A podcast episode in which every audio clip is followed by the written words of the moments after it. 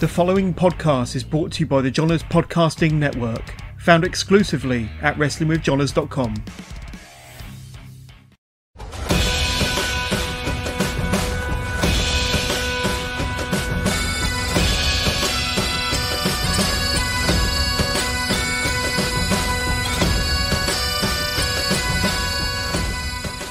Hello, everybody. It's Billy here from the SWN podcast. Uh, yes, it's just my face to start off with on this show. Uh, I'm recording this particular bit in the morning. That's why the line's all weird uh, for the video viewers. Just to give you a quick warning, this episode I've got coming up with uh, WrestleZone MC Martyn Clunes. Uh, we had a really fun chat, really fun time. However, either a Zoom issue, internet issue, audio issue, I don't know. Uh, some of Martyn's uh, like audio kept cutting out, and I no idea how to fix it uh, other than just just restarting the whole thing again on our day, which could have done the exact same thing. So I, I don't know what's happened with it, but uh, I still want to put it out for you guys hear because there's still some good stories in there. Uh, some of it you got to kind of fill in the blanks a little bit, but I'm sure you'll still enjoy the show. Um, hopefully, we'll get Martyn back on in the future. Hey, who knows? Maybe next time I speak to Martyn uh, for the podcast, it'll be face to face, and there'll be no uh, chances of any issues uh, like like this uh, out audio thing. But uh, thank you for continuing to listen to the SWN podcast. Um, I'm still enjoying doing it, so hopefully you're still enjoying listening to it as much as you can. But yeah, I want to give you that pre-warning before the show starts uh, that there's going to be a little bit of uh, audio issues, but uh, enjoy, enjoy it. You'll love it, I'm sure. Have a good one. Welcome to the latest edition of the SWN podcast. I am your host, as always, Billy, and I am joined this week. Uh, it seems to me I've got a little bit of a double um, ring announcer special. I'm joined by the master of ceremony at WrestleZone. It's Martyn Clunes. Welcome to the show. Delighted to be here, Billy. Delighted to be here. I'm very excited to have you on. And, and when I put out that you're you're coming on, my God, my mentions just uh, took a hit that day. It was just you have you seem to have a lot of stories that we're going to possibly get into uh, throughout yeah, this next I mean, I, we will. I think some of the I think some of them were like a case of the guys like okay we'll get in some snark uh, and then we'll see what then or we'll see what else we can get out of them. But um, I can I can sense some of them. Some people are trying to get me to bury people. I'm going to try my best to behave. Um, I've left my I've left my shovel at work today, so you know we'll we'll see where we can go. Well, I mean, I know we have the rule on swearing, so I'll try and avoid it as much as possible. But your profile does literally say you are an over opinionated dick. So, I mean, I'm sure we'll be able to get plenty, plenty of stuff in. Yeah, that was um. Well, that that was uh, that came from the short lift. Remember when everybody was on that Curious Cat thing? Oh yeah. Yeah, that came that came from there because when I do my football pod, podcast, the guy I do it with thinks it was a football thing. He was like, "Oh, who said that to you? I never noticed that. Was that in one of the feedback things?" Like, no, it was a wrestling thing. It's like somebody anonymous, obviously, um, just fired in with that saying, "Oh, you're an over opinionated dickhead," blah blah blah blah. And it was like, "Yeah, you've, you've really nailed me to the wall here." it's like I kind of am. So it's like I, I know if you want to insult me, fire away. But you know, yeah. Uh, yeah, so curious cat. Jesus, that was a that was a week that it was exciting, was, and then then then just trolls appeared and just went. It was oh, no. just it was just poison it was fun for like an hour. And then it was it became just right okay let's create someone you, know, you can ask anonymously so you didn't even have to create a new account it just and it did it just descended into poison um, just people giving each other crap. It's like oh my god I can't deal with this anymore i'm getting rid of it. So it's wrestling all over though. Something really good comes about. This is a bit of fun and then wrestling fans just come in and go no. Yeah. No you're it's not just, having fun. it, it started off basically just me me and denzel Dennis Law, just hitting each other with um, questions from Richard Herring's emergency questions book, which was fun because it was like, okay, we're just hitting each other back and forth with them. And it's all stupid questions like, um, I don't know if you watch, watch Richard Herring stuff. I know of, but, but I don't watch a lot of it. He does. He, he's wrote like th- written three books that are all about like emergency questions. So it's things like, um, no, would you like to have an, a handmade a handmade out of ham or an armpit that dispenses sun powder, sun cream? So it's all daft things like that, you know. Um, and of course, it's like you know uh, we just messing with each other, getting them back, and then it was fun for an hour, and then it became you know why are you such a over opinionated dickhead? No, what about this? Tell me about this story. Oh, and no, you, know this thing about someone, so it's like right, okay, let's bury this person. It's like just poison. Yeah. Uh, anyway, so we've, we've skewed off already, but the first question's the same for everyone, unfortunately. Uh, how did you get pro wrestling? What was the bit? What was the moment that got you hooked in? Got me hooked in. Um, see, I'm old enough to remember World of Sport being on TV, um, and I'm actually old enough that I actually saw Len wrestle in his first run. So before he t- before he retired, I remember being at the music hall, um, and you know, Len Ironside was wrestling because he was the, the Aberdeen wrestler. So that's that's obviously mid mid early mid late eighties. Um, so I was watching World of Sport and stuff like that. Uh, Dad started recording. Well, it was called. It was like ITV would have you know late night TV on, and they would have things like Prisoner Cell Block H and Tour of Duty, and they had WCW wrestling or WCW. It was NWA at the time as well. So they got into that as well. Then people who had Sky was like, "Oh, there's WWF stuff," you know. Oh, I was like, "Right, okay." And then so you start getting into that as well. And then you just you're from that point on, you're hooked.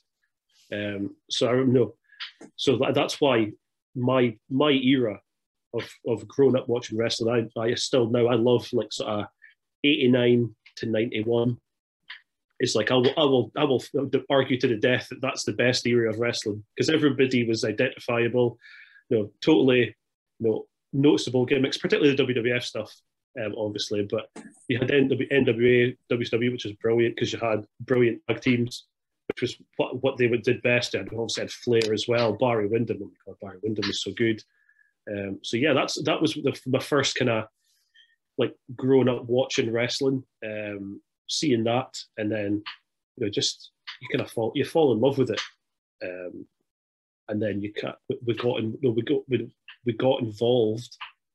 When was it? So I kind of went drifted out of wrestling mid late nineties, and then got back into back into it when I was called Scott, Scotty Swift, sorry. Um, that's the first first first shoot name one. Oops. um, got back into back into watching it again, like so 2000, 2001. Uh, was it, it was college with Scott? That's where I met him, um, and through him I met William Sterling, Thunder, um, a few other guys, Andy Andrews, and it just became a thing where it's like, right, no, back it. This is this is great. Love it again. Um, and that was that was I just hooked again, and you know, eventually after a, a, matter of time, WrestleZone became a thing. And you know, I still loved it, but I still loved it then. So it was like, right, yeah, yeah, yeah, I want to get involved. I want to get involved. This is brilliant. Um, so, so you're there for Len Ironside. You're there for, of course, the infamous Marty Jones, and uh, I don't think he was. I don't think he was there um, I don't think he was there that, but Len would definitely was Len definitely wrestled, um, which is why it was, which is why it was a really nice thing that we got to that no we got to do two matches with him. He got he was style and all that. Got to see all the old posters and things when we had when we were down at the town's house. We filmed that the video before the first the first Anarchy wrestled that for us. And it was really nice just he dug out all this you know, memorabilia and stuff and seeing that stuff's really cool. You know, I love all that kind of thing you know, old posters and stuff like that, which is really good. And then it was just, yeah, it was like like, yeah, I've, I saw you, I've seen you wrestle. And it was, oh, you can't have, you can't have. I'm like, no, I, I have. I remember it's like he'd scaled back, he scaled it back by then because he was obviously moving into being a counselor and stuff like that. But um, yeah, I, I, definitely remember seeing him wrestle. Um, just a name that popped up because, of course, we, have between ourselves and the mosh pit, we've kind of done every angle of this of this of this Anarchy match uh, that had Len in it. Uh, and you, have got the kind of last piece here. Is is it Monty Swan? Yeah. Yeah, you're, you're the last piece of this puzzle because I know who did the catering now. I know who. I know there was there was knives and boots, yeah, walkouts, I, and but I, you're yeah. you're the guy who let the guy backstage. Yeah, I I, I listened to the one you did, um, the uh, the one mosh pit that um, Aspen was on, and I didn't think they were ever going to share the knife in the boot story. Um, I was surprised that got out. I was like, oh, hey, right, we're sharing it. But yeah, no, this this old man, you know, obviously the day had, ha- the day had happened. Everybody was backstage, and this um, we'd obviously met Marty and all this. They were preparing the So he turns up. He turns up, and he has this really nice book. he'd obviously got made himself, but it looked like a school yearbook. And he's like, "Oh, hi, I'm Monty Swan. How you doing?" It's like, "Oh, Marty, nice to meet you." He goes, "I used to be a wrestler back in the day. Would you like to see this?" No, I, I know Len and I know Marty. All right, okay, yes, that's cool. And he had these pictures, and it was like, that's me, that's me. That no, okay, this is. And there was a couple. I think there was a couple with posters in there as well, where he had the. This is a poster. Look, there's my name there. Like, all right, okay. And, and I'm no, I'm not going to lie. I was imp- I was impressed because it's like, all right, okay. If you're on posters, so I don't really know um, if they were they weren't well they obviously weren't weren't good friends because Len wasn't sure who sure who he was. He's like, I think I remember the name, but I'm not 100 percent sure. But he's like, but he said to me, would, would you mind if I go backstage and meet you know say hello to Marty and Len? And it's like, well, I felt like I can't really say no. You know, so if if you if you are and were one of the boys, you know, it would be. I. It would be like no, obviously like Midas is retired now. Like Midas turning up at a show and us saying, no, you can't go backstage and say hello to the guys of course we would let him backstage. So I just assumed he was a, a good friend of theirs. Uh, so then basically was like, all right, okay, hiya, how you doing? Nice to see you again, and did all the nice stuff. And then I just left him to it. And it wasn't till after the show, I was speaking to Len, I was like, oh, how was the match? Blah, blah, blah. He goes, he goes oh, did, how was the guy Monty? And he went, goes, oh, I'll be honest, I don't really remember him. it's like, oh my God. It's like, but I let him backstage because I thought he was your pal. And he's like, Len was, to be fair to him, was just like, no, I was just being, I was nice to him, but I don't remember him. His book was nice. Um, and it wasn't until, it wasn't until I listened to the mosh pit that I didn't know that Marty was a bit of a, a bit, a bit off with him. So yeah, so that's that's the last piece of this this whole puzzle of of uh, the Marty Jones story. So I think we can put that to rest. It was it was a it was a brilliant day. I mean, you know, just you know, you think this great this really nice guy, this legendary guy is going to turn up, and you know, let's just say he but yeah, the whole thing about obviously and simply the best. Having it was it was actually um, Brian Starr that had to say to him, "No, you're not getting simply the best. Not happening in Aberdeen." And then, oh right, okay, goes on. But then when I came back to him at half time, and it's like, right, we're going to do your intro, blah blah blah. Oh, I'm coming out first. All right, okay, okay, yeah, sure. He's like, right now, I want you to say this, and he gave me a huge spiel of things he wanted me to say about him. So like, trained this part. You know, basically, every, any any British wrestler who made it to America, he's trained. Um, former tag team partner of Andre the Giant, you know, super former world middleweight champion, blah blah blah blah blah, this kind of stuff. Worked in Japan, this and I'm like, and it, it was it was quite a spiel he gave me, and I'm, so I had I had to write it down. So, so I then was like, right, going through it because I was like, I'm never remembering all this. You know, I can do. I'm pretty good at you know. I can do like a four way or a tag match and remember the names and everything and fine, okay. But if you're going to give me a good paragraph of achievements. It's not happening, Marty. I'm sorry, so I'm gonna have to write this down. Uh, but yeah, so yeah, yeah. thing done. So we'll go back to right to the start then. First night uh, was it was it an Anarchy? Am I remembering rightly that you started on uh, uh, three or something yeah. like that? The Aberdeen Anarchy two. Two. Which was How the was one that? at Harlaw. Yeah, Harlaw, Harlaw Academy. That was absolutely nerve wracking. Just I was yeah, crapping myself because I didn't have a clue what I was doing. Um, no, I probably still don't a wee bit, but um, just uh, Scotty and William they decided they wanted me doing it. They'd they'd pretty much done all the work for that one, that show. It was going to be Jay Hazard and Johnny Lyons in the main event, but the Aberdeen guys had done all the kind of promotion and stuff for it. And so they says, "We've got this guy. We want him to be the ring announcer," which was awesome for them asking me to do to a show. I'd been to one in Aberdeen, the previous Aberdeen Anarchy. So I'd seen some of the guys and I kind of half knew who they were. But then, of course, it's getting to meet all the guys and just like the, I've been around it. Um, and then having to obviously try to remember all these names and can take notes as well. Um, but thankfully, um, Richard gave me like a bunch of cue cards and things and that, everything to do. So he kind of he took care of it for me. Um, and it was but I was still absolutely nervous as anything, just I was absolutely terrified. So, I mean, you said you, you'd seen one beforehand. Were you kind of, when you're brought in, you're just like, oh, I'll help out as much as I can. I'm near wrestling, though. Just, I'll yeah. do anything else. I, um, I'd said to them, I'd said to them, I'd, I'd no interest. We went along to the first one, and you know, just me and my pal just paid to get in, um, just to you know said hello to the guys after and that. But it was just a case of like, yeah, well, come, I'll come and do what, do whatever you want. I mean, after that, I went down to some of the shows down the road. Went to one in Dunfermline. It just, just helped out because it was like, this is cool. I quite enjoy this. You know, being around my pals, um, getting to meet some new people. Um, it was a good, it was a good, it was a good laugh. So it was, it was kind of fun to be around it anyway. So even if I wasn't going to be the ring announcer, I would have still stuck around. Uh, so yeah, when, when you first started, because of course it's a whole different roster then, pretty much. Bar your usuals, your Sterling Oil, your Scotty. That's probably about it. It was still Thunder. It was, was still about. Uh, there's about nowadays uh, probably a sister or two, most likely Malice. Yeah. Um, so when you when you first started, then of course you said you took notes, you had notes written up. How long before you felt comfortable? You were like, "I've got this. I don't need any notes. I'm just gonna just gonna wing it." After it was after a couple of shows because what I used to do was I had a book, and so I would get you'd hardly get handed the card before it, and all I would do was I would just uh, just like you would do when you're studying, I would just basically take the, take the card, write it in write it in the, the page of my A4 book. Um, no, not really changing anything because obviously the, the card is the card comes out. I just write it out, and by doing that, we do. So I did before I was I didn't I didn't need the cards. I don't think I had. I can't think what the second the second show. I can't think what the second show was I did. I can't find uh, the book's long lost, unfortunately. But yeah, I mean, I maybe had it for the second one, and I did it for some maybe one or two other ones where it was sort of not our guys. Um, but for the most part, it was like right, okay, I'm fine with this now.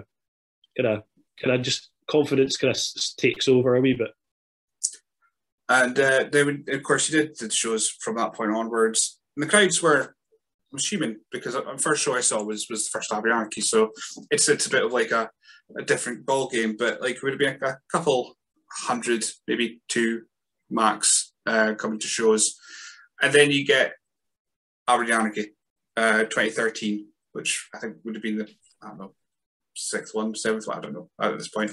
But uh, yeah, so you've gone from how, how do you find the difference between announcing in a Northern Hotel where you can see every face to then going into the beach ballroom where you can maybe see the first two rows, but yeah. you can hear a big, bigger atmosphere. Uh, I mean, you said you're nervous when you did your first show. Is that kind of like, oh my God, I better not screw this up in front of a thousand people kind of thing?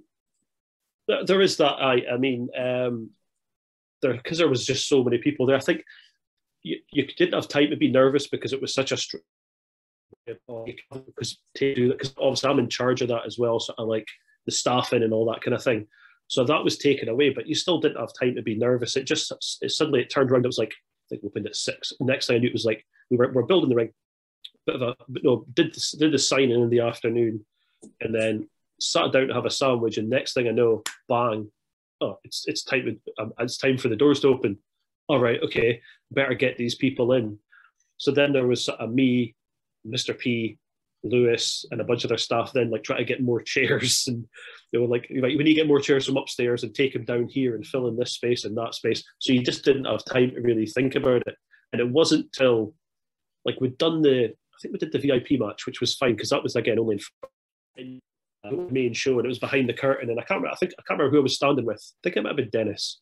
And we're just standing behind the curtain, and then obviously the music kicks in, and it's really loud, like louder than we've ever had it, because you know, the ballroom PA is is mental. It's you know, it's proper bands play there, you know, like big big metal rock bands play there, and it starts pumping out, and I'm listening, and that was the moment when I went, oh Jesus, this is really big and you, then you, you, come, you came out the curtain and saw all the people, and it was just like, oh no, this is this is going to be this is this could be bad. It's like right, I need to be switched on. I need to be I need to be you know. so you got the hellos and all that kind of stuff, um, just get in the ring. But the, the, the thing was, rather than nerves, it was just I got in the ring and I was just a bit emotional. I think I've told you before that you get in the ring and it was just like all the hard work that we put in was sort of there. There's me, the first one out there, kind of you know there'll be like kind of hello everybody, welcome to Aberdeen Anarchy, and it was like it was quite emotional because all the effort had gone on, all the kind of meetings and late nights and the worrying about flights and who we're going to book and who we're going to get this for, all that kind of stuff. And suddenly there was like, you know, a thousand and whatever people were at the first one. It was just, it was unbelievable. And of course, you got to meet probably one of your heroes then, because if you're around about 89 ish time, that would have been would have been Hacksaw. Jim Duggan would have been there. Uh, Uncle Jim, as he seems to be affectionately known. Yeah. Uh, through the rest sweetheart. What a sweetheart he was. So when you found out that I mean, I don't know how much you were involved with trying to, to get him over, but when you found out that he was coming, was there a bit of like, was there a bit of the child in you just butterflies going, oh my God, this is actually happening? Yeah. Actual Jim Duggan. Yeah. Like the, the, the punter in you, you can't help but the punter in you come out and just be like, that's, that's the guy from TV. It's the guy with the, it's the guy with the plank of wood and the flag. It's Jim Duggan. You know, we're, good, we're actually going to book Jim Duggan. And then I like when he when he just he, he walks into the building and he's just the nicest again one of the nicest guys in the world. Just, uh, the best like be just like people say oh never meet your heroes and things like that. Well you know that can they can get they're wrong because if you meet meet your heroes some of them are absolutely totally sound and he was just so so lovely. And uh, that was i mean that whole show was the reason I kept coming back so often. And first, and, and now I would say I'd be coming back when the first show was there, but I'm away. So that was. I've, I still have. It's only. It's still quite raw for me to use. Saturday was announced and today's Tuesday, and I'm just like, I can't believe, can't believe that was the day. Had to be that day. Uh, but yeah, so Jim Duggan, Billy Gunn, and then after that, of course, the guests keep coming through, and it's it's it must be quite cool. Like you say, the the punter in you gets excited about seeing Jim Duggan because he's cause he's amazing, but must be cool just stand there and just announcing guys like Jim Duggan, like X Pac, like Rikishi, all these kind of people. Is is it is that part of the job? It's just like this is surreal. Why? How am I doing this in front of however many people? Yeah, well, that's like, like you know, um, there's you think of like X X Pac, Rikishi, Scotty, Too Hotty, all these guys have worked like WrestleManias, so they've done show. They've you know, for like D- Devon Dudley obviously as well. He's done. He did like understand what give it give you the effort, um, and it is. It's a, it's really really good. Like you know, okay, I'm only you know I'm not wrestling against them. I'm only getting to say their names, but I'm introducing myself they're, they're really nice because once they're on the ring announcer, I'll be da da da. It, you know, you ask them obviously, what do you prefer? Is there anything you want me to say? You know, do you just want you know the usual kind of stuff? And they're all they're all usually quite fine um, with it. But it is weird, you know, just like you know, especially like the first one, obviously Hacksaw. You know, I I I'll, I said it before, and I'll say it again. The building was shaking when when we announced them. It's like oh, it's loud. It's like the music's loud, but these people are loud as well because you know, this is you know, at that point WWE hadn't been over in Aber- up in Aberdeen for for a good six years, seven years, I think.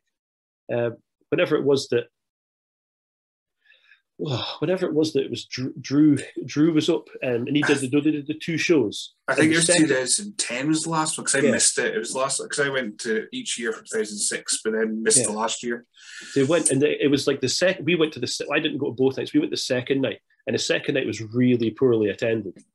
You know, no room that night WWE had at the at the ACC that then. So that was a big thing for us as well. It's like this is really cool, and people want to see people want to see Billy Gunn. They want to see Hacksaw Jim Duggan under no illusions that that's what they were coming for. But we we obviously had the, the surroundings as well to get more people to come back um, and come and see WrestleZone as well. But it was it was really it was cra- it's crazy saying like no just introducing these people because you know, there's now now guys who are now Hall of Famers. Most, a lot of them are in the Hall of Fame, which is mental. It's like, oh, they've been at our just our little show, our little show we put on, you know, at the ballroom in Aberdeen. That's mental. And, I love that WrestleZone also take these guys. They don't just like they do their show and that's it. You, you have them a couple days beforehand. You do all the radio stuff. You do. It's like it's really it's just great marketing and you don't get that with a lot of companies at all. They just kind of the, the person turns up on the day, maybe does a meet and greet, has their match, meet and greet afterwards, and that's it. That's that's it all over. Yeah, me, me, media day is awesome. Like I love doing media day. Like you go to obviously we take him to North Sound, you take him to what's the other one, original. Um, and then if there's any of the kind of the, the press people want to kind of come down and have a wee chat with him, um, they can do that as well. Um, and then we just kind of take them around and just show them Aberdeen because they're here anyway. It's good to just kind of get them get them out and about and get this kind of rather than flying on and here you go. There's a bunch of people buying some stuff, and then okay, do you want to go for a sleep now? Okay, go for sleep, have your match, and then just see you later. Off you go. Just you try and I suppose it's I suppose it's you know it's just try to treat treat them right and treat them nice. And if you treat them nicely and look after them, they're going to give you more back. I think it's just, I think that's just common sense. Mm-hmm. Absolutely, and it's, it's almost it's almost a weird thrill to see them doing so so like mundane things. You, you, you, I suppose you're you're, you're sitting there going like, again. I'll just use the hacksaw as an as an example again. Um, just sit there going, "There's Jim Duggan just next to me having a sandwich. That's amazing. Uh, oh, he's just having a sip of Irn-Bru. That's amazing. It's just everything that day is just like the best day ever. Like it's like a dog. Like it's like yeah, we had um, when we had uh, Scotty and X Pac over, and it was when Scotty was he was he was training to be a firefighter. So we took him to the firehouse, um, just um, just off of King Street in Aberdeen. And X Pac obviously no up for anything rolls rolls along as well, just like all oh, right, okay, blah blah blah. And we're just capering about and you know, having a chat, getting some photos and stuff. And, and of course, it would be X Pac says, "Oh, can I slide down the pole?" And they're like, "Well, we're not really meant to let people do that." It was like, and I and I'm thinking, oh, I want to go. I want to go as well. We're not going to get to do it. And, he, and X Pac kind of he wants. I know what I'm doing we won't tell anybody, we'll let you do it. But you know, what we'll do is we'll take you upstairs and show you where the top of the pole is. He's like, right, okay, then, no problem. And of course, then he just, and there's X just sliding down the pole in the firehouse. It's like, oh my God, I wish we'd filmed this.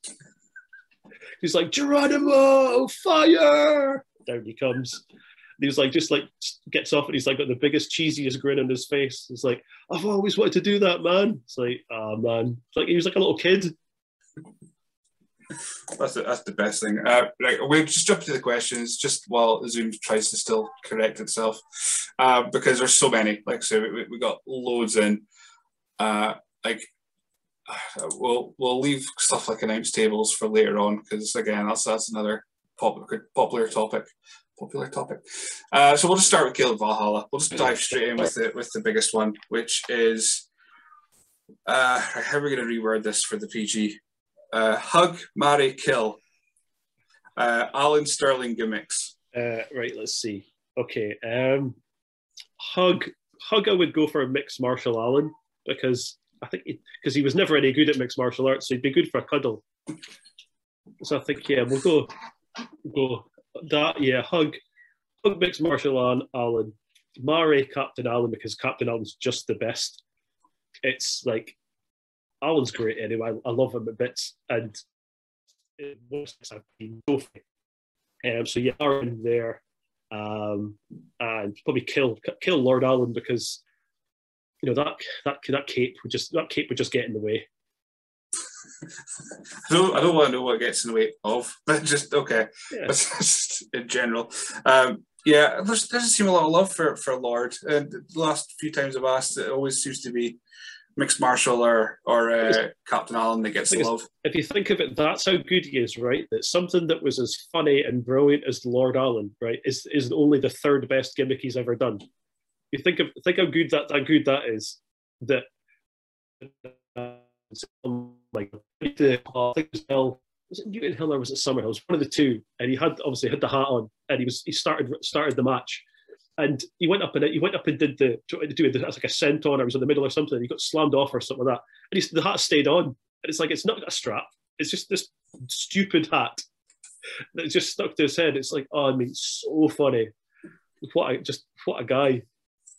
Have you got your own uh, Alan Sterling face T-shirt in, in, the cupboard? Just I have not. If I had one, I would have worn it. I would have genuinely worn it if I'd had one. I, I would need to get one because, um, unfortunately, I think only him and Caleb have got them. Uh, that, that needs to go in the WrestleZone shop as soon as possible. That's just that's, that's money, just waiting, just waiting to be to be made uh, for Captain Alan. But but no, it's like yeah, he's just one of those guys. I just wish either he's just happy doing what he's doing, or nobody else has noticed. But he's just a guy that should be everywhere. Yeah.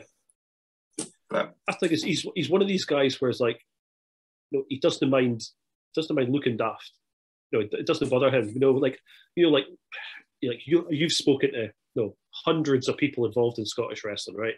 So you know there's there's guys who you'll have interviewed who probably are quite protective. Don't want to look don't want to look stupid. Don't want to be like, oh well, no, I'm not gonna I'm not going to do that.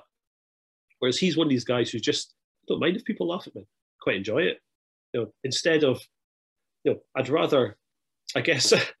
I mean, we always used to joke like um, you would joke about bringing in these people who are like that strong style people and all that, like Davey Richards.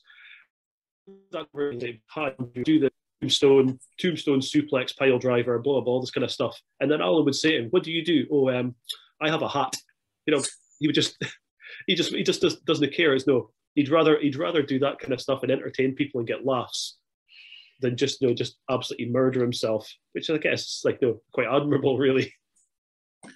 Um, yeah, I mean, I mean that's what wrestling is. I, I don't. I mean, I, I enjoy gift wrestling, like a lot of people, but yeah. give give me something that I can like enjoy as a story and laugh at, and that's just that's, that's better for me. I, I, mean, I grew up when I started watching it was Attitude Era, 2001 onwards. My my time. I loved Invasion. I don't care what anyone else says, but uh, I like stories. So if, if you give me a, a, a flippy flip out thing, I'll enjoy it. But if the next match is two goons just um, like avoiding punching each other for ten minutes because they're too scared to, I'll, I'll probably love that more. Yeah, because it'll be funnier for me just to watch. But um, yeah, so Alan Sterling is the best. That's pretty much the, the roundup of all the stories it that is. I've had from Alan so far about Alan. It's like it's just everybody. It's everybody loves him. That's the thing. So uh, you know, as much as like people go, oh, he's, oh, know, oh, he's a bit of a wind-up merchant, blah blah blah, all this kind of stuff. It's like everybody loves him to bits because he's just so funny. That might lead perfectly onto our Blue, uh, Blue Thunder question. He's put favorite corpsing moment, um, which was Kale. No, it was uh, it was Vago against uh, Captain Alan, and um, Caleb was there. Yeah, Caleb was there as well. And obviously, they did the match that was based and it was right before obviously COVID had shut everything down, um, and they were just they were just capering. Really, it was just it was it was fun.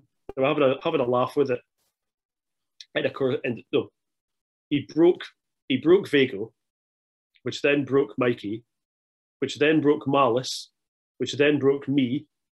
Now the thing is, I was in a lucky understand with the way we'd set it up in the academy, and curtain and the curtain the other door. I could just go and curtain and people see me. So I go out at the curtain, I'm just like holding myself, just but I'm watching this and I can see Mikey like this, trying not to laugh.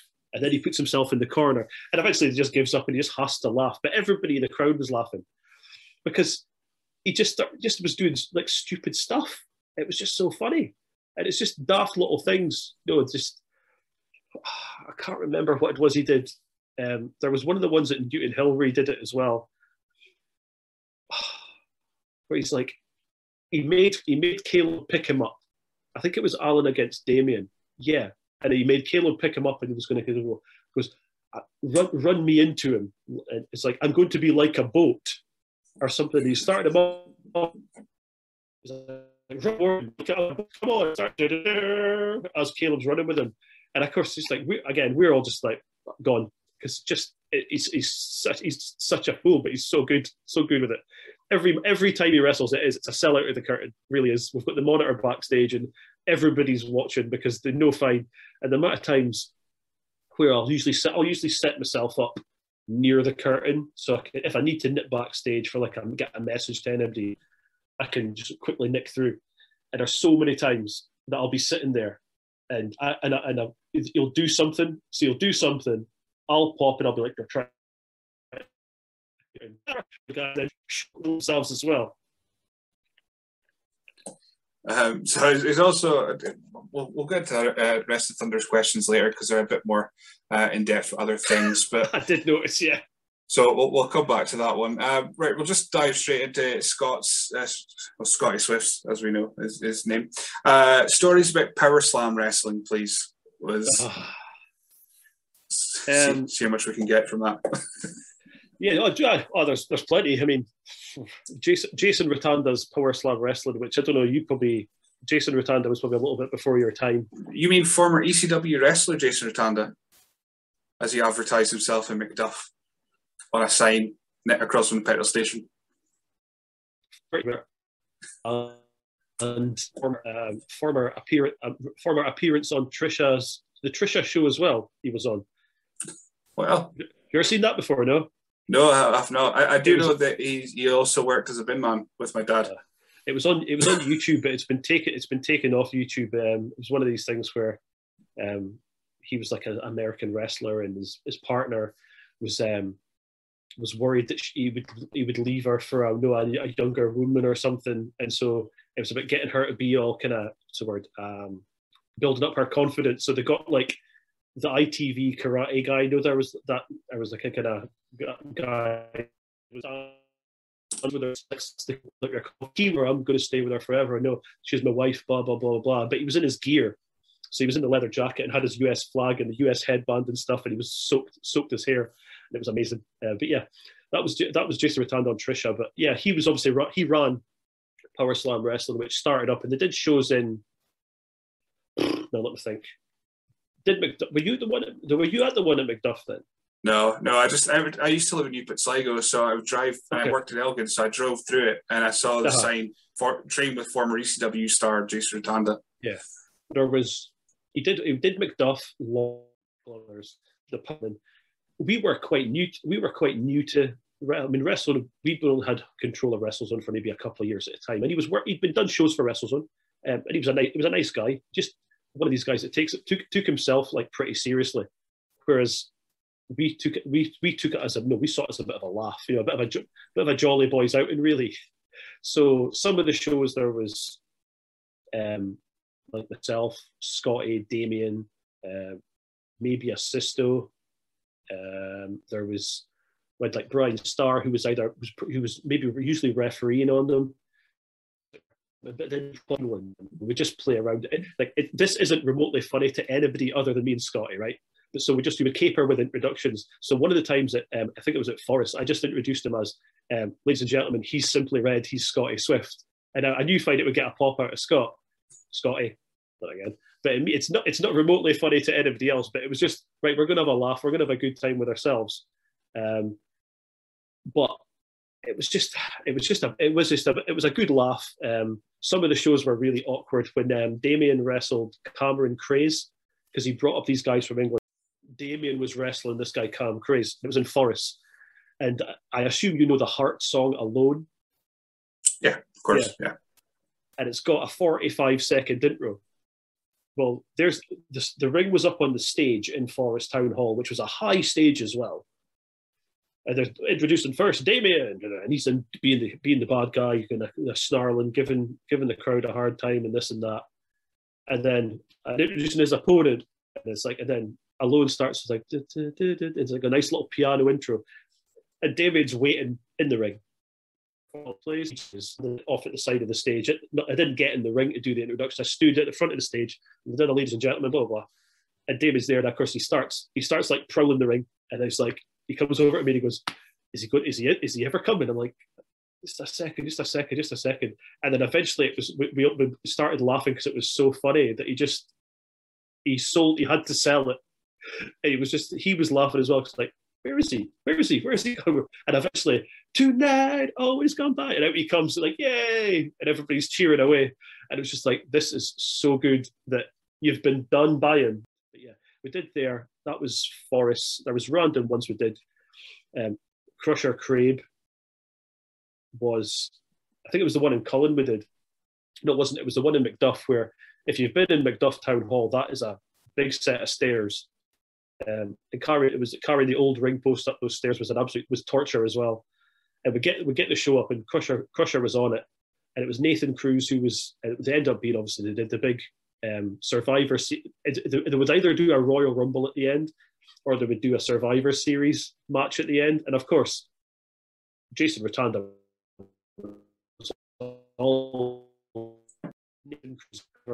with the good guy team, and he gets in the thing and does the promo, and he sort of goes, "I'm here, no, I'm Nathan Cruz, blah blah blah. I'm here with my friends," and he goes like, "Oh, whatever, Prince Ami and Damien," and he couldn't remember Crusher's name, so he just looked at him, looked at his gear, and obviously it says Crush on the front of the t-shirt said Crush. He was, and my friend, Mr. Crush.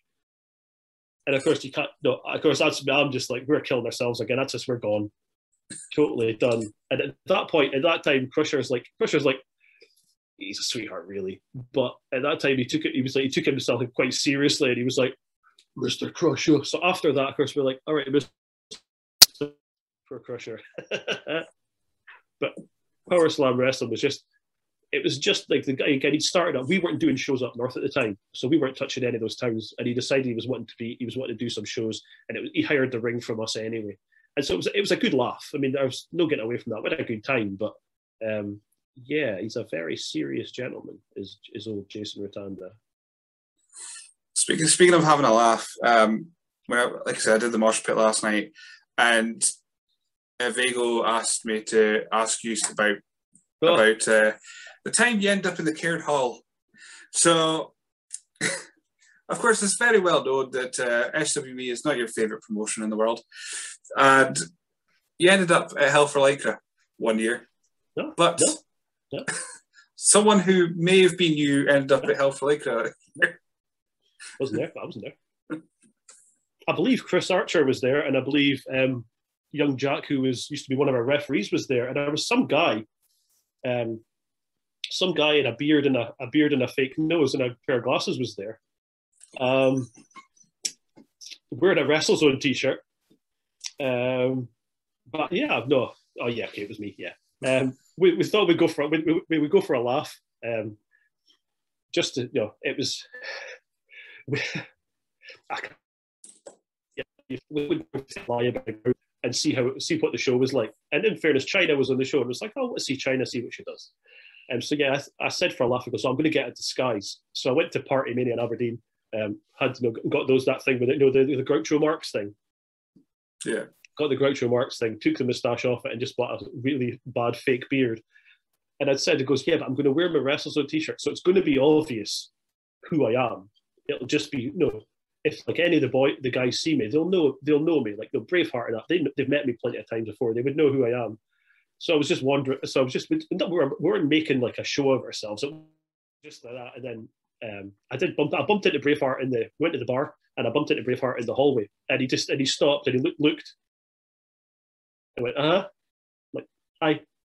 I just off. I continued on my way with my pints.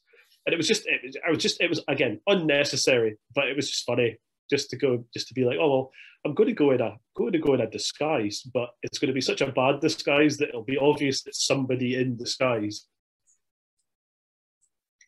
Because I'm an absolute because I'm an absolute child. with, with, with that story, I'm going to we're going to take a, a little break from one. Just I'm going to try and uh, go on my other computer to see if it actually kicks in because it's still dipping in and out so much that um, I'm, I'm, very aware that people will be listening going, I'm only getting half stories here. So um, I'm going to stop recording for a minute. Okay. I'm going to send you another link and we'll, we'll try it again through through my, my fancy computer instead. All right. What I'll so, do is I'll do a, I'll, I'll shut down and do a restart as well then, just to see if it's maybe at my end. Cool. That's fine. Right. Okay. So for everyone listening, we'll be back back in uh, a second for your timeline, I suppose. Welcome back to the SWN podcast. That was easy. Uh, we're, we're back with Martyn Clunes. Hopefully, either of our internets work, and we will we'll get the rest of of some epic stories. I'm sure the show. So I apologise to anyone that, that thinks the sound's dipped because I've now just moved microphones. So uh, tough. That's that's pretty much the the be all and end all of that. Uh, right, okay, so I'll just write down when we're restarting so I know from my own timeline. So we're not going to keep you for hours on end. Um, so we, have covered some highlights of Power Slam Wrestling with Jason Rotunda. So that's that ticked off the, the list. Um, we've also we've also revealed the mystery of SWE in disguise. That's that's that ticked off. Um, and obviously Alan Sterling is the best in the world. We've, we've, got that right. Okay, so we're back in it. Um, Lewis has asked the story of Clunes, uh, Clunes' spear that made it to TV. Oh yeah, the one with uh, Aspen and Len. Um, yeah, well, obviously, it was a setup for the the ballroom show where Len and Aspen obviously had their match. They had their World of Sport rules match with um, obviously all the the fun that went on with that. Um, and we just had a we just had the thing where obviously we were doing the promo for the match. I'd spoken and said, "Oh, I'm going to hit Len. Um, you know, tell the security they need to get me. You know, obviously the because you you want to make it as realistic as possible." Um, and so I said to Aspen, I was like, "Right, okay, and, um, do you want me to come in as well?" He goes, "Yeah, if you want, yeah." He goes, "Okay." He goes, "What do you want me to do then?" He goes, "Well, just you know, do what the security guys do. Just take, just tackle me. Like, are you sure?" Yeah, okay, no, fine, okay. Of course, I was closer to the ring than the security guys were. And it wasn't till, so of course, he would do the thing where he, um, he calls Len a chicken or a coward, whatever it was. Um, Len says, ah, matches on. Okay. And then he obviously hits him with a forearm and decks Len. And of course, that's the cue for all of us to go, right, get him, pile on him, get him out of there. But because I was so close to the ring where I, because uh, back then at the Northern, I would set myself up in the corner as opposed to up on the stage some right on the ring. And so I'm, I'm the first. I, I find as I'm getting through the ropes, I find myself, wait, I'm, I'm first here.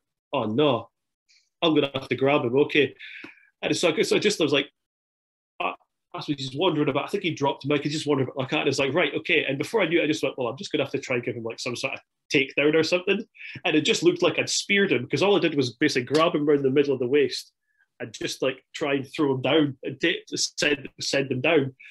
And of course, it's just it's natural, and because he'd said to me, "Goes, oh, oh, just take me down, just take me down. It's fine. I'm a wrestler. I can handle it." I'm like, "All right, okay." But there's me in my suit, just like wallet, getting him and taking him down.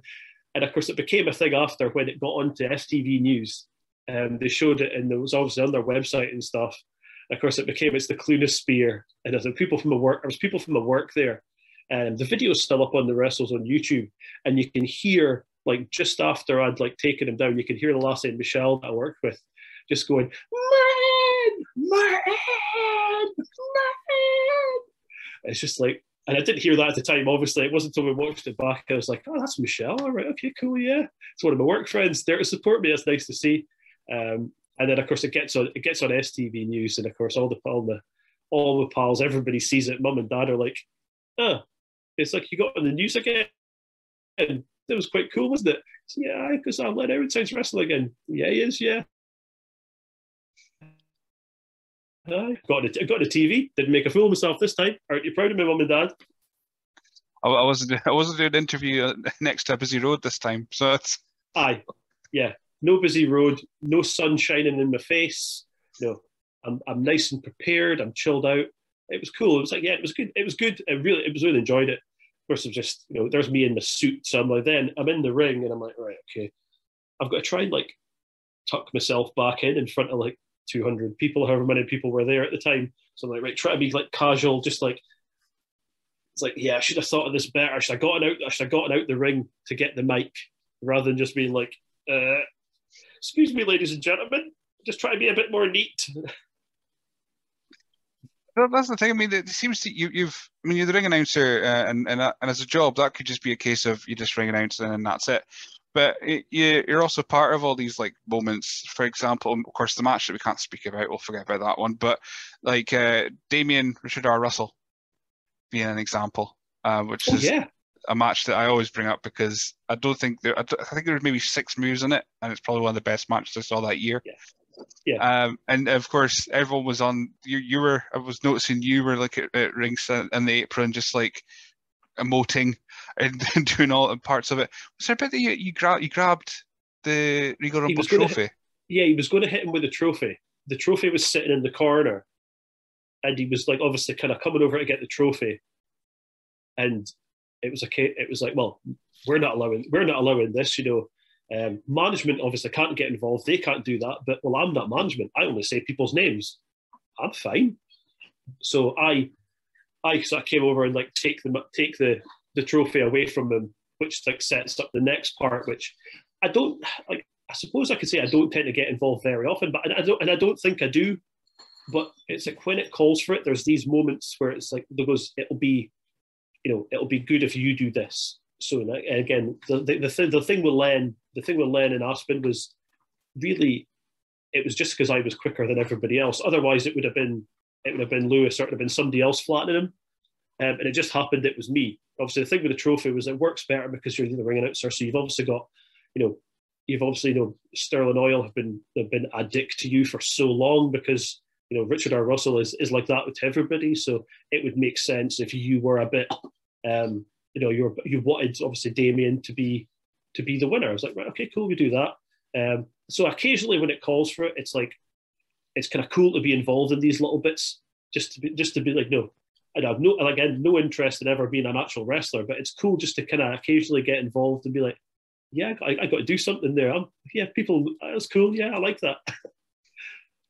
I mean, and, and when and like you're saying, it, it, doesn't happen often, and that's what makes the, the, moment a bit more special. Then it's like, oh my god, even even uh, Martyn's getting involved, and, and that. Well, when when Crusher, obviously, when Crusher flattened me at the ballroom that year when it was Crusher versus Scotty, um, you know, nobody nobody expected that. Nobody saw that coming because nobody ever puts their hands on Martyn. Nobody's ever put their hands on me.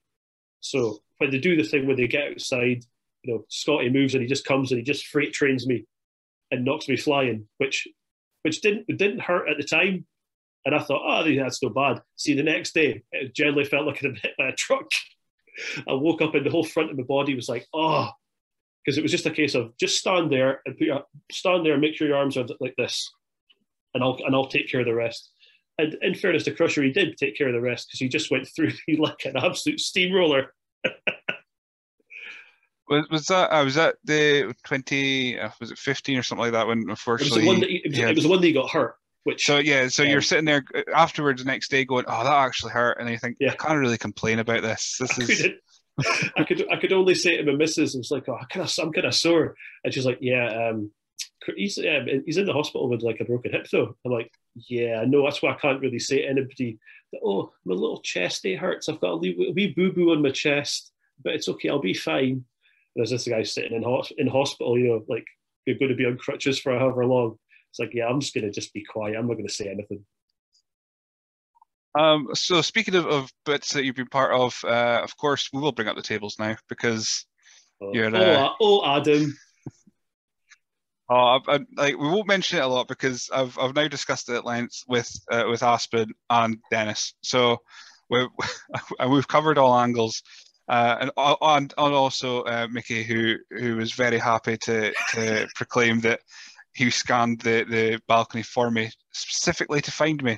Yep to, to just uh, flick me the V's afterwards after it happened. I, was when, when you heard that was going to be the finish of the match. Was there a bit you going, "This is genius," or was like, "Well, I don't know if people will like it," or what was your kind of? It was a little part. It was a little of both because they, know they said it was going to be. A, they're going to obviously break your. They're going to come through your table. Um, you know, you're going to have a discussion with the referee, and then they're going to say it's not an official table. And it was like, and I immediately I was like, "That's awesome. That's that's really good. That's really clever. It's like you know, because I suppose the I suppose the thinking behind it was, well, it's not a table that's been set up, you know, to be a, a table in the match. So therefore, it's not it's not an official table. Um, in the way that I don't know, have you ever have like when have they ever put somebody through a Spanish announce table when it's been like a a tables match in WWE and that's accounted a not I'm aware so, of. So you, you, you, may have so. You know, it's usually. So yeah, so I think it was. I think that was kind of the idea behind it because I was there, and I think at the time it was. There was Thea sitting next to me. I think it was little. Yeah, little Thea was sitting at my, my bell ringer, and so she, I think she it was her that was there, and it was just. As a genius, I love this. It was, this is going to be this is going to be brilliant. And then it was, of course, had to then be aware of. Here we come, right? Okay, when's he coming? When's he coming? Try not to be sitting at the table because I don't want to get flattened as well. Um, but then I did think about it. I was like, wait a minute, I'm going to get heat because the people are going to be like, that dick of a ring announcer. What's he? It's like, well, wait a minute. I don't know. And as I've said to you a couple of times already, look, Billy, I only say people's names. You know, I'm only the ring announcer. So really, the, the heat comes from the referees. So no, I only I, I only repeated what I was told to say uh, by the referees, and it's all the heat goes on to them. I think you did mention uh, specifically when you when you did make the announcement, uh, referee. it's like no, it's his fault. I'm just saying it. Yeah. But you know that that was a very tense tense uh, I do Even- that. I do that very. I do that very occasionally, just to give like to like have a bit of fun with, with Mikey and Dennis, just to be like, uh, WrestleZone head official Dennis Law has informed me, rather than just me saying it. It's like, oh, is, is that him choosing? Like, is that ringing out announcer boy deciding for himself? That's not very fair. I was like, no, the guy in the black and white, he's told me. Sorry, ladies and gentlemen, I only relayed the information for you. No, I'll, I'll, I'm going to lay the subject to rest now with, with this conversation because I feel I can't, unless I get Archer on, but I, I, I, he's got that many stories, I'm sure, of, of him winging himself through ridiculous things that I don't need to mention this one in particular. And the thing, i- the thing is, the thing is, it was like, dude, okay, you know, there was like people disappointed. You were disappointed. Adam was disappointed. Kyle was disappointed. There was a few others, a few others like, oh, Kings of Catch didn't win, but eventually you got what you wanted. No, Mark was the same as well. No, so sometimes, sometimes, no, you may have had that little disappointment, but when that did happen, it was more than worth it. Oh yeah, I mean, like, like I've, I've, I've said, WrestleZone always seems to, even though I, I know wrestling's not 100% real, but every time I go down, I I go to Northern Hotel or that by about not even 20 minutes in, I'm still I'm reeled in, I'm reeled in for everything. I'm I'm there for I, I, I believe in, I believe there's an, an orange character called Sisto, and that's just that is just what Sisto is. There's no one There underneath is. that mask. There's not. It's, and I- I'm, believing everything. And yeah, I was just, I was, unfortunately, I was sitting next to Mark, so we got to we got to whinge about it. I just felt sorry for for my wife because it was her that she wasn't at the show. She just like was out her pals and then picked me up and we drove home. And I just I just banged on about it for half of the car ride home. And I know it was stupid because I'm going, it's it's it's no deal, but I'm still going. How could they? How could they do this to me? They put, they, they, put the, they put the wee boy through the table, uh, but they said it wasn't a real table. That's how's that fair? How's that fair? It's a table. It counts, isn't it? Oh, anyway, right. So yeah, that's the final time I'll discuss this on, on the podcast. I'm sure, unless someone brings it up, and I'll have a big whinge about it. Because when I was doing I was doing Vagos one at one point, I did say I just like being positive. I just want to enjoy wrestling, and then I spent two hours whinging about it. So. So that's uh, so that's for everyone who hasn't watched it. If it's out at this point, I have no idea, but that, that's what happens. Uh, so Kyle, speaking of Kyle, who wants to get paid now for every name drop, because he's appearing everywhere. He's put, would you rather? Oh. And death is not an option. Dons win the Premiership, but you have to spend a year living with Dave Lowe, or Dons win and never win another game of football, but Dave Lowe never exists. I mean, you would have to assume that everything that's happened in the past wouldn't exist either.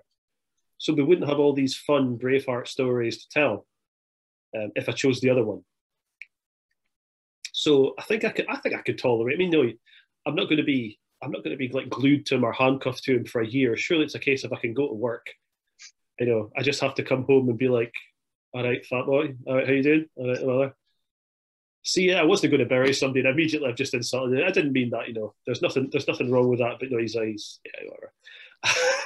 yeah, I'm, obviously, Dons have to win a Premiership. I'll take that. You know, I would go through, I would go through almost anything um, for Aberdeen to win a league, uh, and if that means a year in the company of Braveheart and his relentless, never-ending Rowdy Roddy Piper impression, then I guess I'll just have to tolerate it. think uh, when you when you go home, you'll get to see the massive uh, eight, uh, the massive canvas print above the mantelpiece of him against Tatanka, and you get to to see all these these wonderful pictures. I'm sure he's got VHS to Betamaxes of all his matches.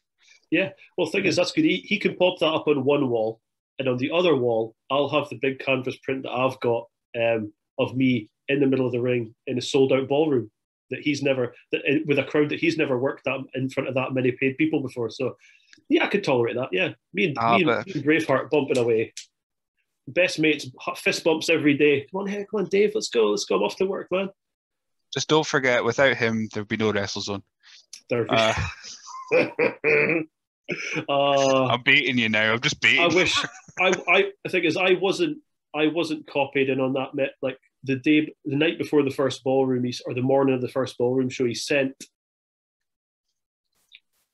Damien, Scott A, I think William Sterling, Thunder, and Johnny Lyons. I think we're all copied in this group message. And he sent them to them. I, I was I'm, I've never been friends with him on Facebook, so I wouldn't have been copied in on it. Um, and he sent that thing to them basically to take just he took all the credit for, for that first ballroom show. The morning of it, you know, we've sold it, we've sold it out, worked our balls off, postering, flyer in, doing everything we possibly can, and then this message comes through where he's just like, really, you know, well done because you know, just want you used to remember that without, you know, without uh, us me giving you a territory to run, you know, I, there wouldn't be there wouldn't be a wrestle zone, and it's like, oh mate, and we just had to have like a little confab and just be like, right, let's just forget this, and then see the tonight in the pub after the show. We'll have a really, really good chat about this. It's like, right, okay, and we all just put it out of our minds because it was like, you're not ruining the day. And he, that's what that's what he was. He wanted to ruin the day for us, and it was like, no, nobody, just forget about it now, and we'll be fine. Uh, well, I mean, without him, of course, uh, I wouldn't be doing this either. Uh, he's, he's, also taking credit for for my website, which I'm amazed by. Um, right, okay, so let's let's leave the Dave Lowe uh, show to goodbye, to David well. Lowe. Because you know, I'm sure he's just going to be there in his in his kilt, just uh, whacking away, listening, mention his name. They're talking Uh, about me again. Look, they're talking about me. Hey, I'm over. I'm over. Um, right, let's ch- switch subjects entirely then, because we've got a lot of Beatles questions, so we'll just dive into those as well. So speaking of of uh, WrestleZone head referee and uh, rogue for decisions involving wrestling results, Dennis Law has asked, uh, "What is your favorite Beatles album?" I'll, I'll, I'll give I'll give Dennis the answer he's he's clearly looking for. I think I'd have to say the best of the Beatles. I had a, I had a feeling that was going to be the answer, but uh, It's, it's, outside of that, is there another? outs- out- uh, outside of that, um, uh, the White Album. Yeah, definitely the White Album. And uh, he's also asked, "Are Wings the band the Beatles could could have been?" He lo- he loves it. Yeah, like Wings, Wings, Wings. In many in many aspects, Wings are better than the Beatles. Um, you know, they didn't have the drag factor of John Lennon's self pitying nonsense, uh, dra- pulling pulling Paul McCartney back. So yeah, Wings Wings are just right there. And of course, that classic uh, "Love Take Me Down to the Streets." You know, the best song. That, do, do you know any Wings? Is that Wings? I love that. Uh, what, I love that movie. Oh my god! Don't don't get me started because we will just we will just be throwing role models quotes at each other all night.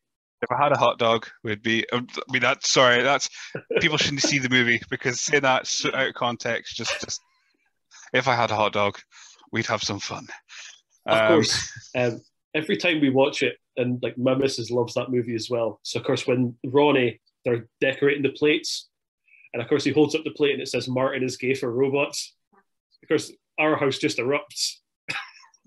it's like because it's like, of course, then Rachel always turns to me goes, "Yeah, you are gay for robots, aren't you?" it's like thanks very much. I love that movie. Oh man. Um, okay, so we also got Thunder again. He's back with with more Beatles questions. Any of you still to hit? Still, sorry, any venues still to hit on the Northeast Beatles Trail? this is like this is like the nerdiest, most boring question that you could have possibly asked. Um, basically, because we've done like a couple of venues that the Beatles played either in like 1960 or 1963, and I've been, I was I've been like, Paul McCartney stood here, mate. John Lennon, George Harrison, they stood here, stood right in the spot, and I've done it in the, in the particularly in the ballroom. When we've done the first time we did the ballroom, I was like, hey, Paul McCartney stood right here. This is awesome. And like Fraserburgh is another one where the guy, the, the what's it called, the, the hall keeper, I'd said to him, he goes, oh, uh, the Beatles played here in like 1960, didn't they? He goes, yeah, there's um, like posters and some stuff up in the loft, but we never really take it out. I'm like, why? Because like you've been you've been to a show in the Fraserburgh one, haven't you? The Dalrymple Uh, Hall. yeah, bloody stairs. But yeah, aye. Yeah. And that's that one where basically it's a really old building, looks kind of like a church, but they've bolted on this kind of greenhouse on the front that's obviously the new part. Um, and I says like, why don't you have all this stuff down? You know, it's like not criticizing Fraserburgh, but there's not a lot here. You know, there are like Beatle fans and you know, you have Beatle conventions and all these kind of like nerds like myself who would come and be like, oh, this is this. Can we just pop up in stairs and see the stage? Yeah, no problem. Okay. Oh, you can get your picture here. Oh, here's a poster for the show from you know, Johnny Gentle and the Silver Beatles in 1960. But they don't have any of this. It's like, why not? Go. Can you can you get the stuff? He goes, it's up and no, I need to get the ladders out and stuff to get the get the posters down. I'm like, maybe next time. Maybe next time, mate. So it comes from that. So, but all the ones I've done are like the ballroom, the Dalrymple Hall in Fraserburgh, um, and we did Forres Town Hall for Power Slam and for Power Slam Wrestling and for WrestleZone. Um, so there's like still like seven venues I've still to get to. Um, like, so it's like I've, I've, I've still got quite a few to catch up on. Um, I missed the missed the show in Peterhead. We've only done the Rescue Hall once, and I didn't get to do. I didn't do it. I was away in twenty. We didn't do any shows in 2020, did we? No. Uh, no, he did. Well, he did the academy. Yeah, uh, oh, yeah, we did. Oh, yeah. I, I, I, thought we'd lost an entire year, but we haven't lost an entire year. Um, so yeah, we, we did Peterhead like two weeks before we did the academy, and I missed that one. So that's one I've got to get, which I'll get in it. I'll get soon. But there's other random ones like places that are gone. Like there's one in Inverness. There's one in Alloa, which isn't. What? Yeah, one in Elgin. One in Elgin, I think, is gone. It was like, what's it called now? Uh, it was two red some, shoes. Uh, yeah. It's now uh, a kickboxing. It's now studio. yeah. So it's like two red shoe, two red shoes that was there. There's one in Dingwall, which I, I think if I can persu- I can persuade the guys to run Dingwall. I think you know it's like we can get up there, yeah, do a show. It's in Dingwall Town Hall. Um, there's Nairn, but I think Nairn it's like a cinema that's closed down now, so I'll never get that one. So there's ones I'll just never get near to. Um, but yeah, I think in El- Elgin, um, I'm try, I was trying to think as well. I think the other one was like a weird one, like Bridge of Allan or something. Um, and it's like, but it's now like Bridge of Allan Town Hall, which is now flats. But I'm like, I don't know.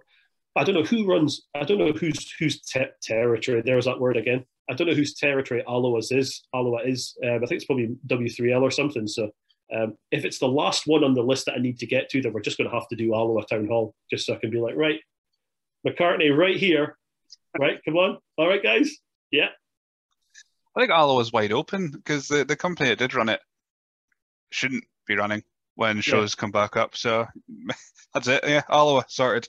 Um, Dingwall, I, I, one show in Dingwall I went to, and I don't know how big the crowd was because they dimmed the lights. So I don't think that's a good sign when it comes to the size of a crowd. no, I've never. I've been. I've been to Dingwall once. I've not been up a lot, so I've never been to the venue. Um, the other one, we don't we don't do the venue in Keith. Actually, the venue they played in Keith is too small. We did look at it, but we wouldn't get. We could either get the ring in or get the crowd in, not both. Um, because no, the one we're doing, the one we're doing Keith has got like a small room and a big room. Um, it's like a really, it's like a, nice enough venue. Um, but the place, the place in Keith has got a nice plaque out the front saying, "Oh, the Silver Beatles played here." Blah blah blah blah. So I've seen the plaque, so technically that counts. Um, but I've just never been in it. I might try and next time we do Keith, which will probably be, well, it'll be next year now. I might give him a knock and see, can you just let me in and I can stand on the stage, please? I love the Keith shows. The Keith ones are, I think they're a bit, they're underrated. You always get a, uh, there's always a gem of a match there that, that always kind of pops up. Like, uh, I mean, the the Damien uh, story that ran for like two years before we, we got the Tyler Bate match mm-hmm. um, mm-hmm. was just that little moment you had in Keith when, when he lost and he was so dejected, and I was like, oh, it's just great. That's, one. that's the thing, like we try to do that, you know, it would be easy just to be like, oh, we're going to Fraserburgh, we're going to Keith, we're going to wherever, and just be like, let's just do random, you know, random matches that have no bearing on anything. Where it's like, no, let's do something that kind of will entice people who are regular followers. Because, like, in, in fairness, excuse me, in fairness, Keith is a bit of, is a hike from Aberdeen. No, it's not. It's not no twenty minutes on the bus like when you want to go to maybe Stonehaven or Newton Hill or Ellon's a bit further. But so Keith's a big hike. It's a commitment if you're from Aberdeen going to come up there for the show. So you try and get try and do something that sort of you know, will be meaningful and you know, will have a hook that people will want to see, and that's the thing. So the part of the Damien story was, you know, you kind of give him more, and it, just makes people, you know, you have to say, look, you know, if you want to see something you're good, you have to come and travel and see it. No, it's not going to be, it's not going to be just another show. And um, like, I really don't like the term, like, people use the term B shows. And I'm not a huge fan of it because it's like, well, I understand what you mean, but every show is every show is important, and there should be stuff on every show, and there is stuff on every show that that matters, and that when we go to the next time and we're in Aberdeen, something that's happened in Keith or Fraserburgh or Peterhead will have had some bearing on it. It's not just like we're going to put, you know, we're going to put six matches together and it's like, yeah, that was that. Just forget about it, because you know you want to create. While you're not, we don't have Monday night television every week, you still have to. You want to have threads running through the shows to give people something to hook onto and follow. That's it, and that's why I just. I mean, this this is going to be just me bumming up uh, WrestleZone constantly. But well, uh, I'll yeah, happily listen to that, Billy. Uh, Keep it coming. But but it is. It's just that's that's why I enjoy going. It's just because there's always it's always there's always something. So if I'm ones I go to would be Northern Hotel shows, Aberdeen Anarchy, and Keith usually, just because just time, money, travel. That's yeah. that's the reasons I go to them. But uh, yeah, there's always something in every show that just kind of links into the next bit, and that's what makes that's what makes going fun. That's why that's why you got a, a, group of regulars that go to every show because they want to hear the stories, they want to know the stories, and um and yeah, that's it. It's just it's just bloody great. That's what it I is. Think, just... I think that comes from because because like the, the guys that are no the, the, the, the, the ones of us that run it are all you know of a of a generation where we grew up with the era of like WWF that I like, you know, where it was everybody was different and there was noticeable characters. It's like, and this this isn't a criticism of any other promotions. I'm not aiming this at anybody at all, but how boring would it be if you went to a show and there was six matches where everybody came out in just black or white trunks and there was no kind of characters to to latch onto? You know, it's like there's there's there's space for that. You know, there's space for the serious wrestler in just black trunks that doesn't have a character. But you some you need more where people can hook on. So you have you have the local guy that wears the same colours as the football team and has spiky hair. Of course you do. You have the tag team that that is you know, from the the, the, the, the bad guys who are arrogant and are you know, from the oil capital of uh, uh, Europe and look down on people. You know, you have that. You know, you have the cocky guy who has lost heaps of weight, so thinks he's better than you. You know, like like no, and he's inspirational. You have no, you have that, and it, it, all fits in. Um, and that's that's you know you have no you have the you have the two bikers, or even though they're not bikers, but you know you, you know you have the rejected who are like no very noticeable and they stand out from each other, and that's what it's that's what I think it is. You know you have to give people like sort of something different to look at, so you can go all right, okay, I'll, and immediately you could say, oh well, I liked them, maybe not so keen on them, liked him, no. Whereas if it was just know generic, you know John Doe in black trunks versus John Doe 2 in white trunks, people aren't going to remember. They're going to go, oh, yeah, it was okay. Who was your favourite? Uh, guy in the black trunks. Whereas they'll say, who was your favourite? Oh, the guy that comes out with the, the protein shaker, or the guy that had the chain, or the guy that was in the blue mask, something like that. That's the thing. I mean, I, I obviously I, have I've seen more wrestling than, than my partner, but and I, have dragged her to many a WrestleZone show. Um, except a Rumble, which she's quite happy to come to because everyone loves a Rumble. But uh, I've taken her to other shows, and she's not fussed for going back to them because just like it's just the characters. The characters are not for me. They're not really just. They're not doing it for me. But whereas WrestleZone, she kind of gets all the characters. She gets why, and like I say, she loves the Rumble. So she'll she'll. But although she's still haunted by Mr. Malice, uh, is is Yes, stud. his untimely death. Oh, it was so good. That noise, that noise will never leave me. Just. I've, as soon as Caleb put the video out, I, I clipped it as soon as possible, so I've now got it on my phone. So it's I can just go. I, I, if she yeah. mentions it, I can just go on my phone and go, "What this noise?"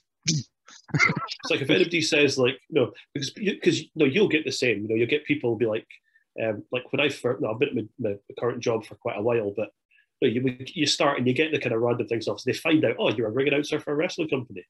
Aye. And you get random stuff like, what's the worst injury you've ever seen? blah blah blah, all this kind of stuff. Is it is it real? Okay, how fake is it? All this kind of stuff. You know, do they know who wins? Do they know who loses? And then, but you can then show them that clip and go, well, if you think it doesn't hurt, here's something for you to see. Here's a guy getting dropped. What 12, 12 well, how Caleb? Yeah, probably probably 12, 12, 13 feet on a, on a wooden floor. Show me how he's supposed to, you know, supposed to learn how to fall on that one. It's like, yeah, there's your answer. No, if you if you want to judge wrestling, fine, because no, no, no problem with that. But don't don't try and tell me that it's not, it doesn't hurt or it's not serious. Because no, poor Malice, he just. Oh, it's just amazing. If if if if anyone's listening or watching to this and they need to see one clip of anything, it's just it's that because it's just incredible. And the fact that he had the ghost of Mr. Malice doing the sound desk uh, Abernathy a couple months later was just amazing itself. It was his force ghost. It was his force ghost. Yeah. As soon as I saw him, I was, I don't know why, because like again, I'm grown up, but as soon as I saw him, I went, oh, it's the ghost of Mr. Malice. No, wait, hang on, he's actually alive. That's that's an actual human. My brain automatically went the ghost, Mr. Malice. It just it was one of those things where it was just one of the. I think it was the idea they had where it was like, just chuck me out. It's like, well, because just just launch me out. It's like because Caleb was really new on shows. It's like, well, what would get you over? You know, to make you look like I know, and I, I make you look like a killer. That just pick me up like I was a bag of tatties and launch me out onto the floor. Which of course, the, of course, the best thing for us as well is like, you know, and I think you probably know as well that where he landed was right in front of his mum and dad. his mum and dad come along. His mum and dad are lovely, lovely people. It's like so yap away all the time, and it was, uh, but they just didn't seem. It was like, oh, that's Malice. Oh, okay. Like, oh. there was no, oh, my wee boy, are you okay? It was just like, huh, well, okay. where we were sat, um, it happened, and we are like, Jesus Christ. And then the boy next to us went, That's my brother. It was Caleb's brother. and we were just like, um, just, yeah, in awe of this moment. Um, oh, God. It'll never leave my mind. Um, I, I never want to see it again in real life, but just that moment was just wonderful. And after, and after that the thing as well, after that is there was no doubt that Caleb was a, Caleb was like a star mm-hmm. in, for WrestleZone because like oh okay it's like you know Malice doesn't win a lot of matches but to have a flashy elimination like that it's like oh wait a minute hold on and that's what you can that's what we, you can do with the Rumble is so you can give people moments like that that are new and people will go I remember that Oh yeah, that's, that's the best. You had the Connor one as well. Um, oh, you had Connor with that. You had um, Kate, um, Caden Garrick when he basically cut Aspen Faith in half with a spear, which was one of his first ones. So it's just things like that. It's like, and it's you know, if you don't remember, no, a lot of people maybe just remember. Oh, the start. I remember the start, and I remember that Crusher or Scotty or Damien or Sean Johnson or whoever won. But then it's like they'll remember that something. They'll remember something. It's like, well, if you give them that big moment to remember, they'll go, "I remember that guy. Yeah, I the guy with the spear. I remember him." Or you know, the, the the young guy with the blonde hair. Yeah, it was awesome he eliminated Crusher. Oh yeah. Um, and also, uh, Thunder's last question was best Cappy stop. Oh, best. See now, this is a this is a that's a tough one. I look because I love an ice cream. Um, I really love an ice cream. I'd have to say Cullen. We don't and we don't do Cullen very much. Um, just because the town well the town hall uh, it was it was it wasn't very busy, and when we went up there, like everything, the hotel and everything was closed. There was basically nothing in the town other than a restaurant and a paper shop. So I haven't been back, but yeah, there's like a really good ice cream shop in Cullen um, that we went to, and then I was very luckily um, Dennis Law got married in Cullen a couple of years back.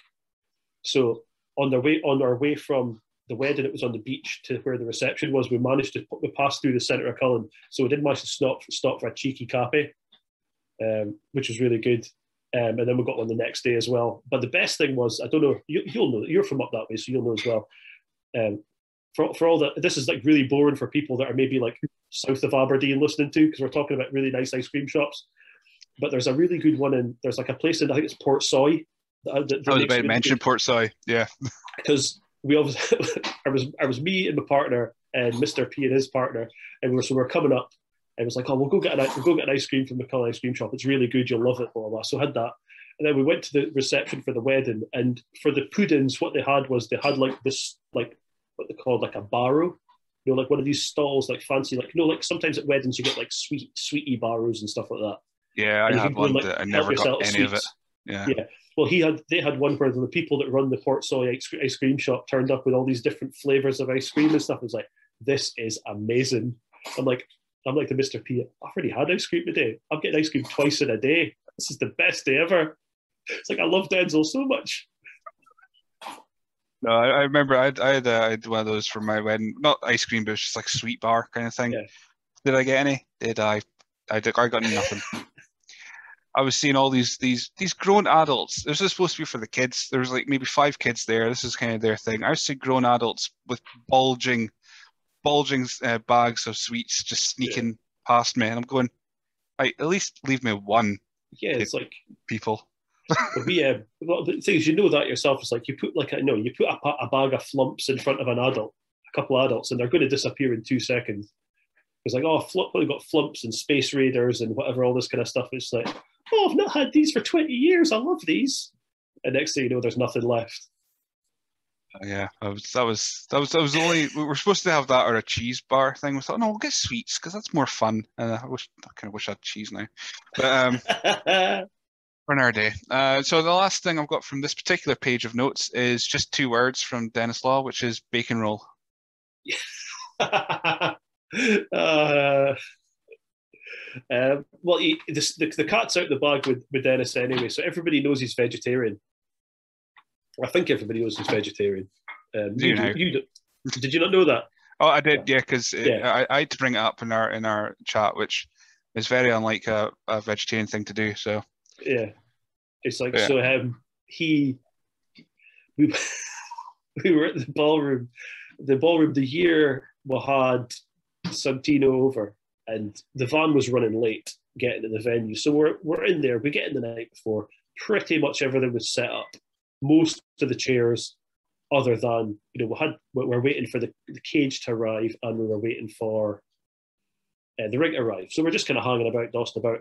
And Big Lewis, security Lewis, turned up, and he'd been at McDonald's. So we're all hanging about, just sitting like you know, shooting the shit and all that kind of stuff. And Lewis has got like you know he bought he bought extra because he's a nice guy. He bought he goes, oh, does anybody want a bacon roll? And I'm like, no, I'm all right, man. I'm fine. I've had something before I came out. I'm fine. And he's like, anybody, anybody, anybody. or will somebody take this bacon roll? And then and he just launches this bacon roll at Dennis. And Dennis like kind of like, you know, when like somebody what you see somebody who wants to catch something but also doesn't want to catch something. Because he's like, no, not that I'm not that he's one of these. Like, oh my god, I can't touch the meat. I'm so disgusted. But it was just that, that and of course, but, but at that point, nobody really knew. Like I knew he was a veggie because we'd been we'd been at one of, we'd been at someone's stagger um, not not long before that, and nobody had really noticed. But we'd been at people like we'd been at the stagger and we'd been in Pizza Express to have food, and he had a veggie option. He was in the the next morning before we got the train home. He was in like Wetherspoons and he had the vegetarian breakfast, but nobody clicked because nobody was like, "Oh, you're just having the vegetarian breakfast, are you, Dennis?" Did nobody notice? No, okay, fine. And then so there's him just there's him with with this bacon roll in his hands, like, and in his in, in his very polite way, he's like, "No, I'm okay. I don't really want this. Um, does anybody want to take it?" And he just like pops it down in a seat and leaves it. it was so good. But just Lewis being Lewis being nice because like, oh, I'll just I'll buy a couple of extra bits. So some for somebody, you know, see who wants it. And because no and then nobody wanted it. So like, there you go, Denzel, just take this thing, will you, Chuck? He's like, ah. It's like you know that picture of the guy like going to catch the water balloon, you know that meme? uh, yeah, pro- yeah, probably. I'll, It's that- I'll it's I'll that- think of it now. But It's yeah. that meme with the guy with the water balloon. It was exactly like that. Uh, I'm still running through questions. We're now on the second page of them. So uh, I'm very aware that we've we've been on for quite a while. So we'll run through these questions. I'll ask for one more Power Slam story, and then we'll we'll uh, kind of wrap up because oh I've, got, I've still got my stupid questions to ask, so we'll get them in as well. Kyle Watt, uh, of course, big fan of the show. Uh, he's asked, "Have you seen other fan signs for yourself, or is he the only one?" He's the only one that's made an "I love Clueless" sign. which um, I do love. Noise. I do love kind of digging that up now and again, um, just because it's funny. Because know, it was it was it was awesome. To, it was awesome because to get the photo with him as well. Uh, but the only other sign that somebody's made for me was um, Hannah. Uh, oh, I can't remember her last name. I just know it, Hannah. Has it Rose? Hannah Rose? Yeah, she comes. Yeah, I Yeah. think so. She comes to the show, um, but she, she made a sign that's got the microphone on it, but it's a microphone. It looks a little bit suggestive, um, and it's like, and she, she'd made. Should I think it's when Chris had like called me like the vocal beast from the northeast. And so she put that, or she wrote that on it as well. And it was like, and she was like, I made this sign. And she had the sign during the show. At the end of the show, it's like, here you go, you can have this. I'm like, oh, thanks very much. And it's just like, I had to say to the guys, like, this vocal beast thing is not happening. Like, what, what do you mean? It goes, look, not having people nicknaming me as Beast. That, that came- back to It's- bite you last year. and uh, the last one I've got is is Scott. Scott is back. Um, again, you're frozen a little bit. I'm hoping that it'll just kick in again. Um, what was the highlight of running the B towns, and why was it Wimpy? Ah, yeah. Who does Well, there's only one Wimpy in the Northeast nowadays. Um, we used to, the, be, the best thing about the show in Peterhead was obviously the Wimpy and the slut bang in the centre of Peterhead. When we go back to Fraserburgh, you know, uh, I can't wait to go back to Fraserburgh just to get a Wimpy. Uh, we were always usually quite, used to be quite lucky because myself and Dennis, obviously, when the like the Grand Nationals on, we always it always tended to be the same day as we were on Fraserburgh, so we'd be able to get a wimpy. I would get a wimpy, obviously Dennis couldn't, so we'd get up there and get a wimpy. But then also it's like right, the Grand Nationals on, we're just going to nip out. Um, these are three. You know, there's only three in Scotland now. I, I've never been to one. You've never been to a wimpy? Oh my god!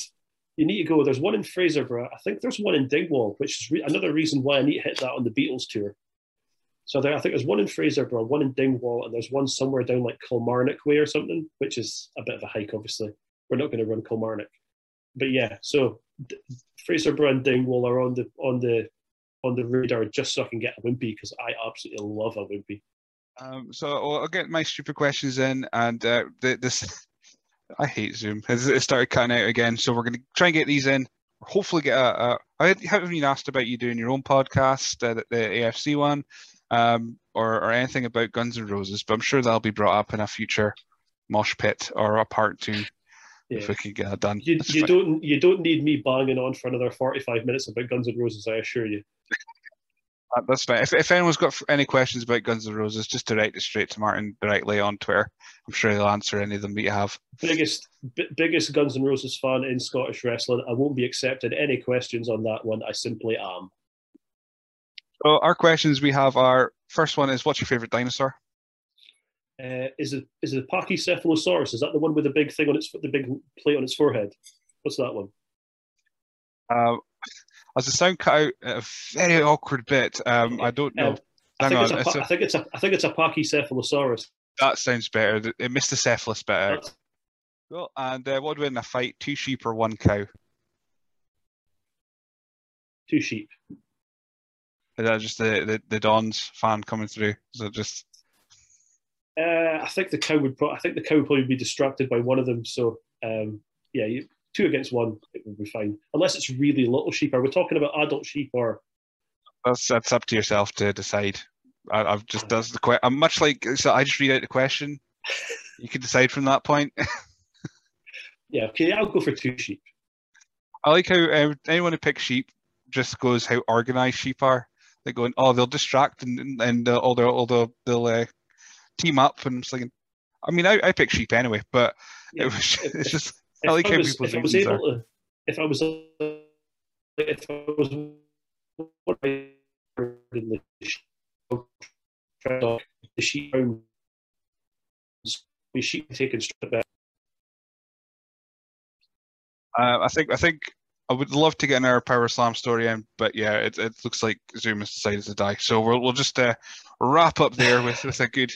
We'll get part two in in, in season Yeah, four. I'm sure. Uh, we'll, Yeah, we'll we'll try and get yourself and Scotty on for a, a joint one because I think I've had I've I've I've, now speaking to Scotty for seven hours in total over podcasts ish.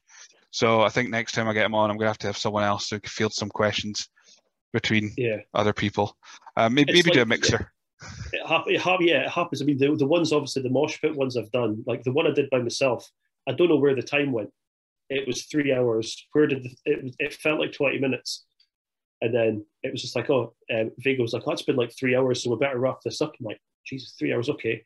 And then the quiz was like three hours, and then we've done with no spoiler. There's another. We've done another mixer one that was on as well, and that was that was about two and a half hours. It's like. I love talking. I love but uh, lose like a Uh, and before we wrap up, then have you got your trophy? yet? I have not got the yet. Um, no people's with trophy. Uh, so the Shawn Michaels have to wait. Graceful. Uh, right, okay, so Honestly, um, I'd get, I'd, I'd- yeah, I promised him I send I would send him a picture of me posing like Shawn Michaels did with the Playgirl, the belt Oh. for Playgirl. So yeah, uh, when when I did my my prize, Brent Carter did that. It was it was a it was a choice uh, that he put out in public. oh well, I, I, maybe I don't think maybe I don't think I'll do it. I'll send it in public. I'll maybe send it in the private chat to the lads because I don't really think they want to be seeing a pasty hairy ring announcer um, with with a with a piece of piece of wood and a can of beer covering his privates. Uh, so as soon as it went out and, and Kelly Starch went, well, you're not getting that back because that's not coming back in the house uh, the, with the belt around his area. Um, anyway, right. So where can people find you on social media if they want to ask you any Guns N' Roses questions? I am easily at Martyn GNR on Twitter. That's M A R T Y N G N R. Um, I think I'm the same on Instagram. Um, and because I'm a ring announcer, I do not have a Facebook fan page because ring announcers shouldn't be celebrities. I mean, if you if you say so, I mean, people make fan signs for you, so I think you already are a celebrity. But thank you very much for joining me today. Even though we- we've we've had an absolute nightmare with technology, but I'm sure people will listen and, and at least yeah, they'll, they'll get it. They'll get the stories. They'll be fine. That's all good.